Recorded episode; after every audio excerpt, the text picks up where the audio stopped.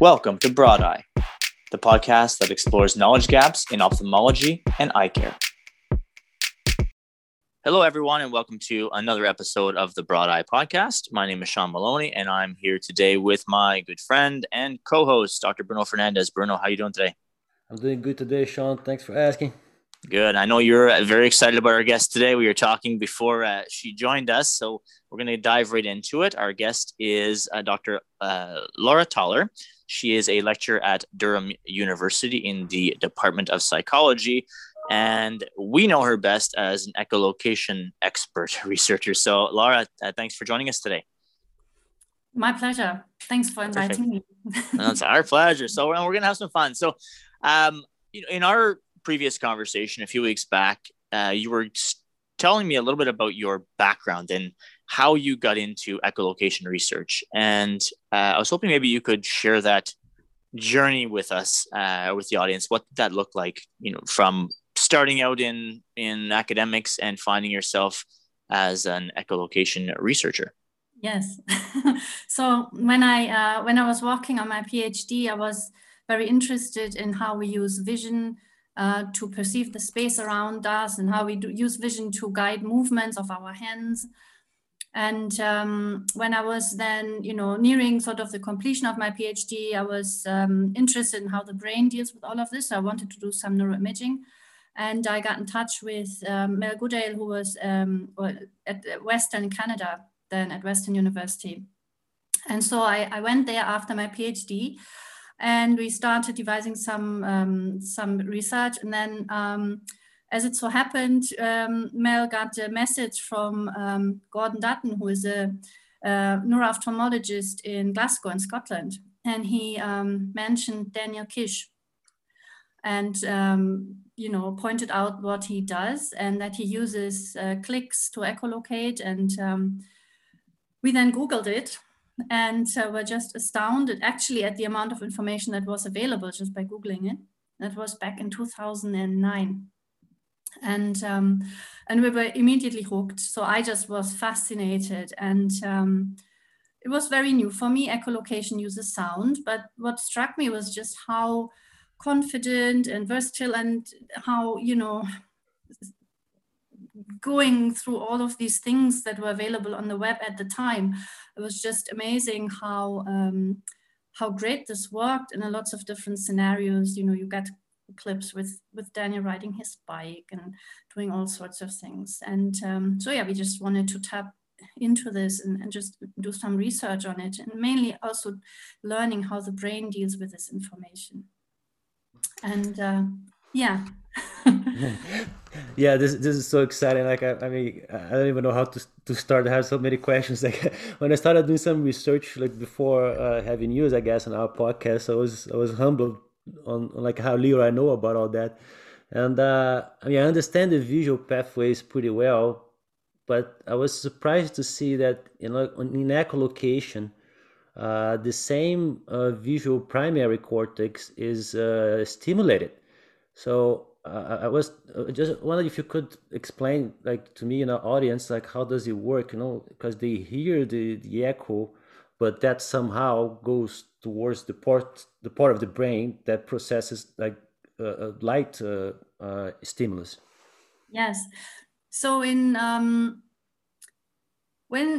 when the visual system is let's say if there's no visual input coming in through the retina, then the whole brain adjusts, lots of things happen. And there has been previous research investigating then how our brain areas may be taken over. Now, echolocation works through sound, so the sound enters through the ears and then goes along auditory pathways. And then during neuroimaging, what we found was, however, that when we compared, which parts of the brain respond to these echoes and which parts of the brain respond to sound that's sort of the same, but basically just lacks the echo. So that was our control sound.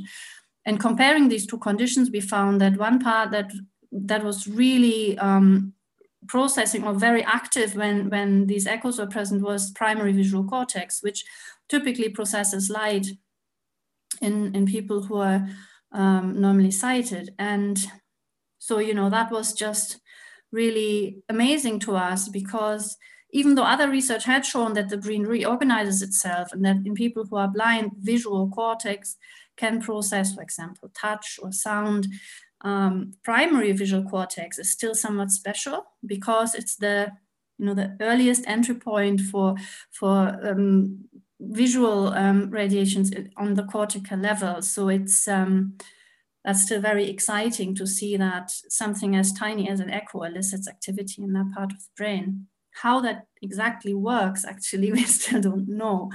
But, you know, at some level, there must be the information that's obtained from the echoes must be either be channeled directly into that part of the brain. There are some direct connections between early auditory cortex and early visual cortex. It's also possible maybe that this gets channeled through other higher order areas. So a bit like, you know, they go into these higher order areas and then come projected down into maybe primary visual cortex. So the exact way it works, we don't know yet. And how far it goes the potential of humans to be fully dependable on echolocation? Like, can someone be trained like to as a bat, for example, like that doesn't need to see at all and can just fly around and avoid anything? Can humans be that able to rely on echolocation? Do we have that potential? Well, bats actually, I mean, many bats use vision as well. You know, what people say blind as a bat, that's actually not a good phrase, because many bats have visual processing and they have vision and they do use it as well. So echolocation and vision can be complementary. And what we actually find in our work is that everyone can learn to echolocate. And that means people who have no vision at all, people are totally blind, but also people who have some residual vision, and also people normally sighted. Everyone picks it up. And, you know, there are different levels to which people can come. Like some people may become much more proficient than others. It's sometimes hard to pinpoint exactly what the reasons might be for this. One thing that's very obvious to us is that people who are blind use echolocation much more. It's just more useful to them. So, you know, Bruno is asking the question about the potential that people have in terms of echolocation. And you're mentioning that people can, you know, pretty much anybody can learn this. I'm just curious what that looks like. If I came to you and said, Laura, okay, I have visual impairment and I'd like to learn to echolocate. Is this like something that is going to take me years to learn the basics, or is it something you can pick up the basics quickly? And maybe what would that look like, I guess, if I came to you and said, help me learn how to echolocate? Yeah. So the basics you can pick up almost in an instant. I'd say maybe 10 minutes tops. It's and this surprises many people, but the key is that all you need to do is you need to find a sound, a situation that's just really obvious. So it's, I call it like the hook stimulus. You know, you have to find something where the echo is just very obvious to the person that's trying to learn it. What I like to do, for example, if someone comes, says, teach me, you know, the first thing is that I demonstrate just a bit how these clicks work. I encourage them to make their own clicks. And then we bring in simple objects like a large book, a tablet, or a salad bowl. You know, I have various salad bowls in my office. And then you can bring these in front of the person, and it's usually very obvious when that object is in front of you. And some people can hear that even without making any clicks themselves. And if that's the case, you can just move it a bit further away. And, you know, at some point you'll probably find a distance at which without clicking, the person won't be able to hear it. And then you encourage them to make a click, and then you just, you know, bring it in front, take it away. And usually they can tune in relatively quickly. You just have to make sure that, you know, you're very clear in what it is you're doing, so that the person trying it out doesn't feel like, you know, this is all very random. So they have some way of linking the experience of what they're hearing to what happens to the object that's being presented. I just have a quick note on that. So, you know, when you and I spoke previously as well, I had mentioned that being visually impaired, I had done some orientation and mobility training, and I was never taught to echolocate in that sense of producing sounds. And maybe we can come back to that, but just the minute you completely take away vision, you naturally get a little bit more in tune to your environment, right? And I distinctly remember two scenarios. One where, I'm walking with a blindfold. I have a guide making sure I don't run into things. But as I was walking down a hallway, it might've been, 12 or 15 feet wide, a pretty large hallway. I could tell the minute I was walking past an open door, even if there was no sounds coming from the room, I could tell I was walking past an open door, or if the concrete wall, if I was passing by a window, for example. And it was pretty amazing, without any training at all, how I noticed those types of things in my environment. Or if you go into a space with, the ceilings, the height changes from a 10-foot ceiling to a 30-foot ceiling or something. And another thing that I remembered was when, and maybe this is echolocation, maybe it's not, I don't know. But when my guide was telling me, okay, let's just walk along and just tell me what you notice. And I got to a point where I just stopped suddenly. And she says, well, why did you stop? I said, I don't know. I just felt like I was going to hit something. And she says, take off your blindfold. And I was maybe 18 inches away from a wall. She was prepared to stop me, but it was almost like this pressure I could feel on my body as I was approaching something. I don't know. Is that echolocation also, or is that something else?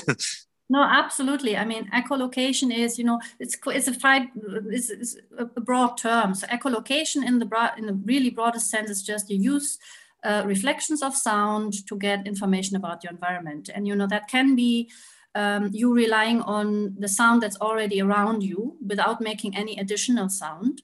And so that's the experience that you're describing is actually, I think that's very representative. There's a lot of sound in the environment and does give you a lot of information because the sound bounces around everywhere. And as you approach corners or gaps, it changes. And that is echolocation. We call that passive echolocation.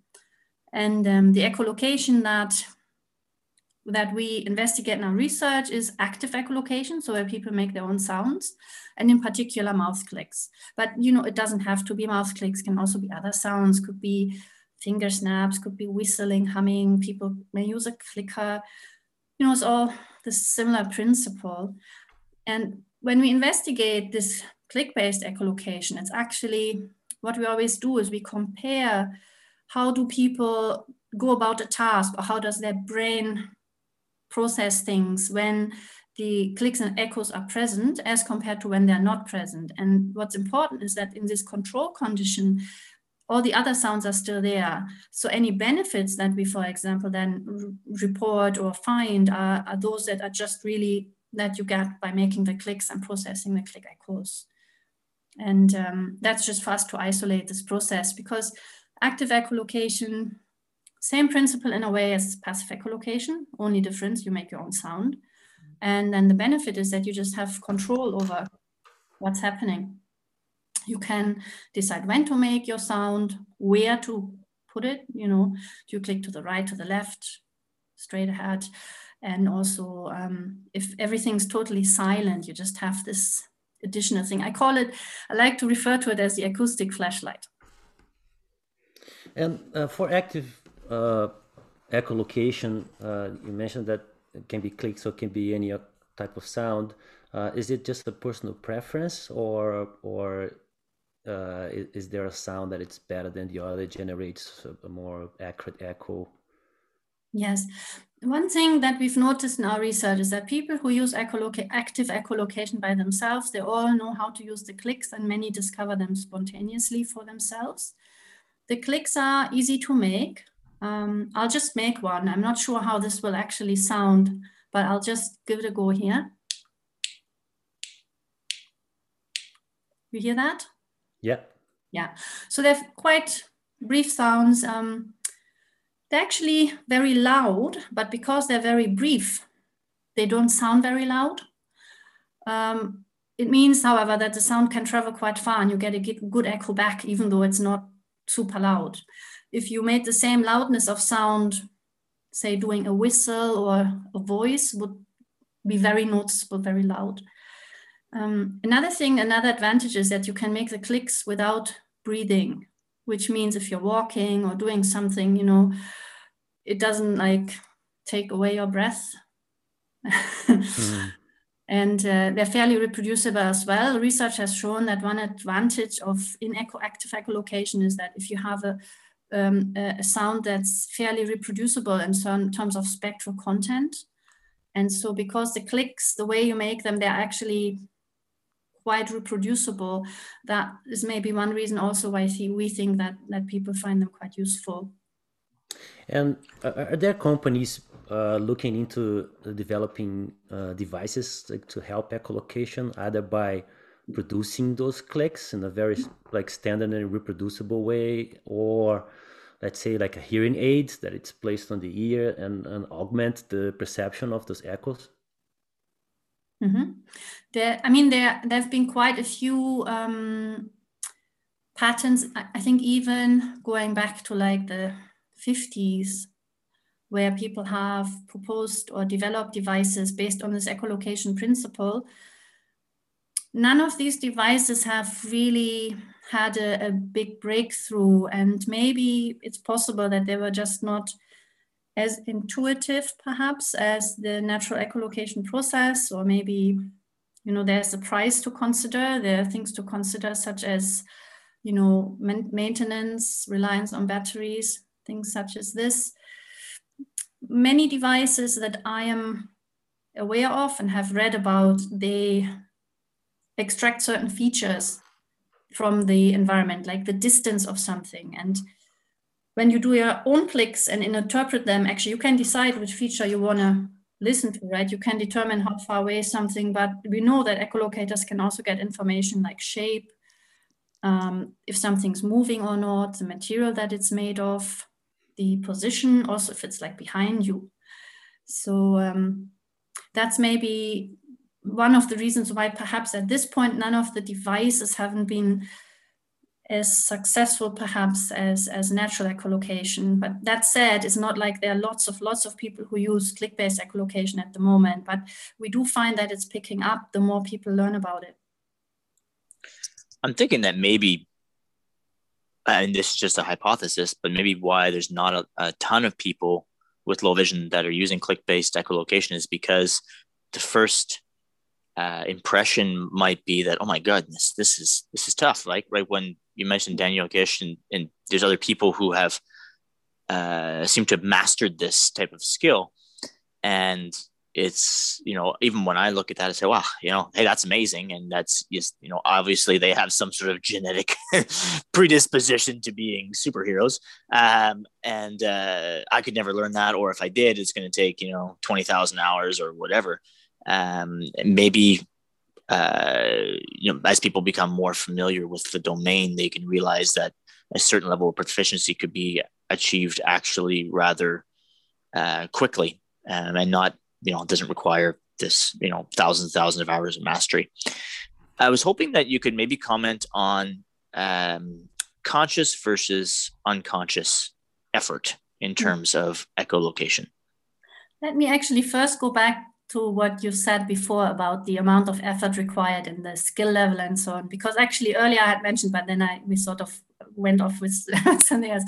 So it certainly requires practice, but for example, we've run a research study where people took part in a 10-week training program. They came twice a week and did 2 hours twice a week, and all of them came out with skills that they use in their daily life and which they reported as being successful, and had a very positive impact on their mobility and independence.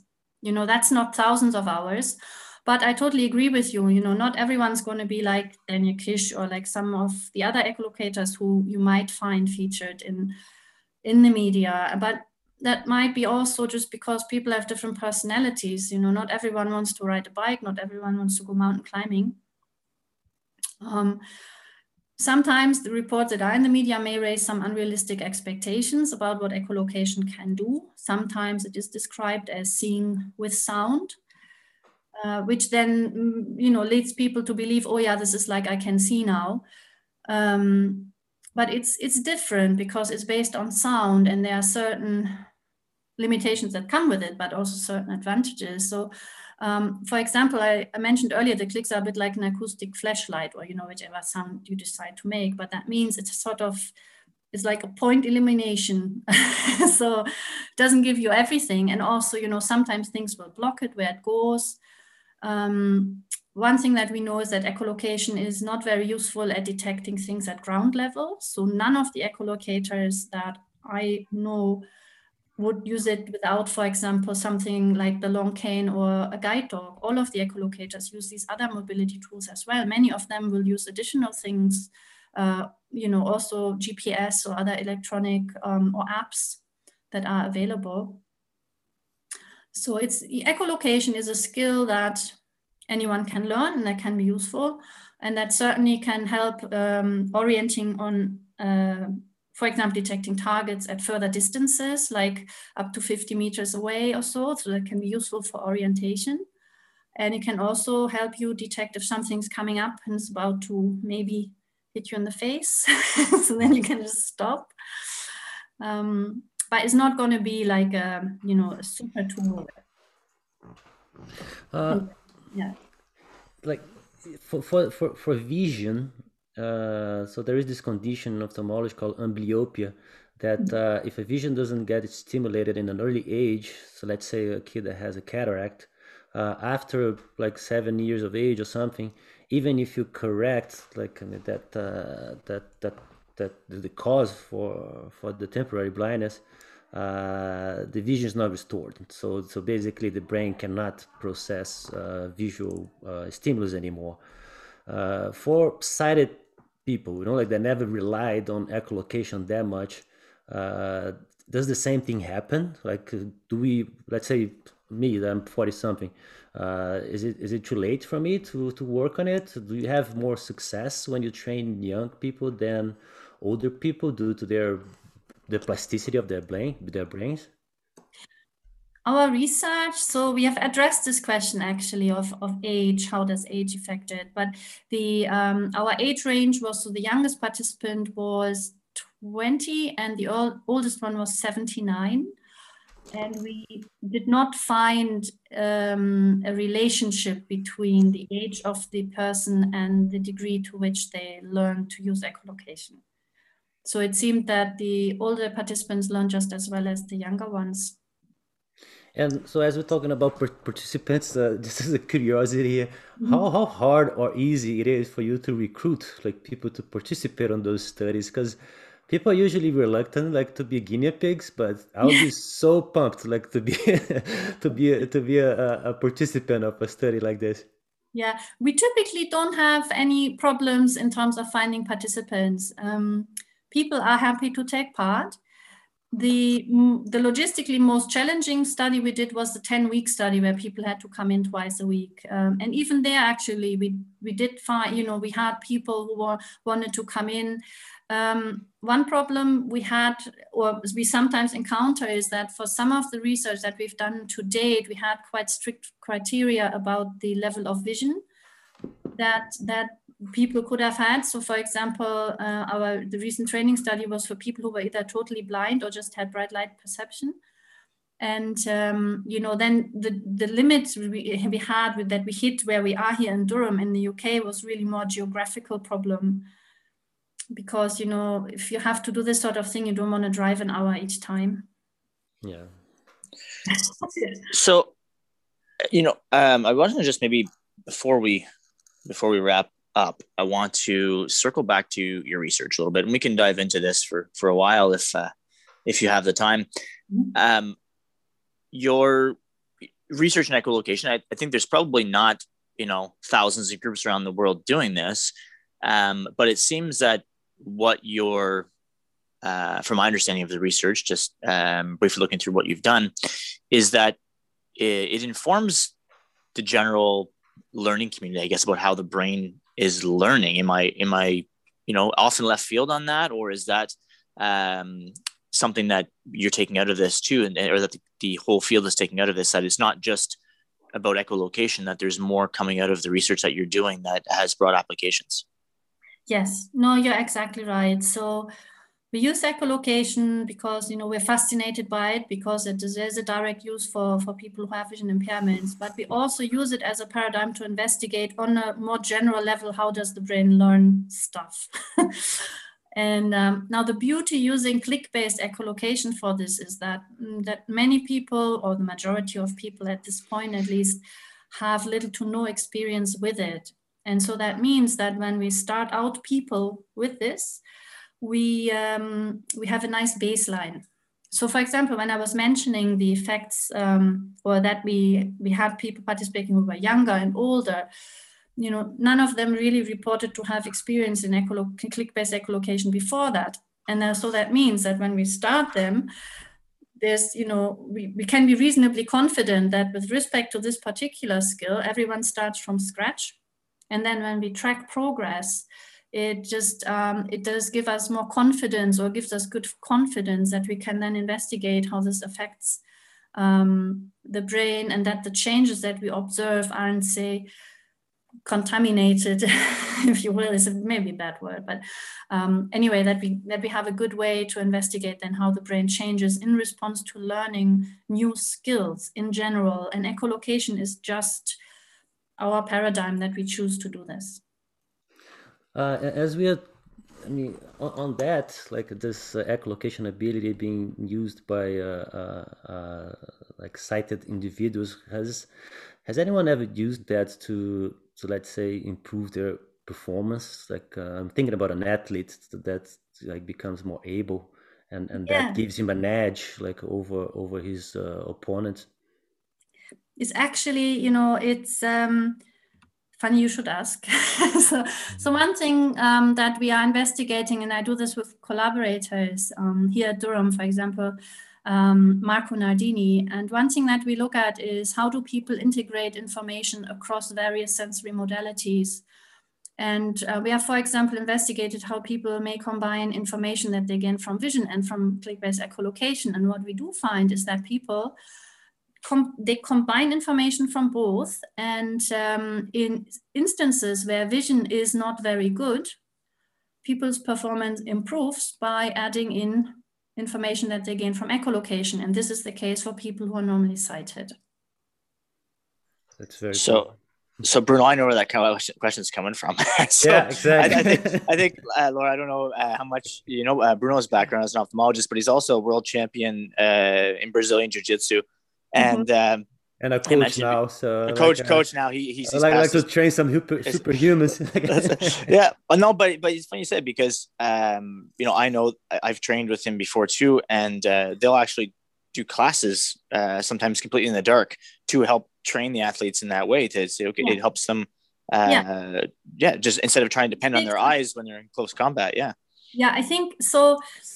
So there's that element, right? You shake up your common belief on how things are by taking away something, and then people get more acute. They tune in more into the other senses. So if you take away vision, they might tune more into audition, into touch, also temperature or smell, all of these elements. When you learn a new skill, that could be click-based echolocation, but also just learning a new language, your whole brain usually also reshuffles itself, and research has shown that it can actually lead to generalized cognitive benefits. So for example, learning a new language might give you a better ability to focus also in other tasks that have nothing to do with that new language. And we think, but we haven't done the research yet, that's something that we are, you know, in the process of doing, that when you learn a new skill like click-based echolocation, that might also give you generalized benefits in, for example, the ability to focus in other domains.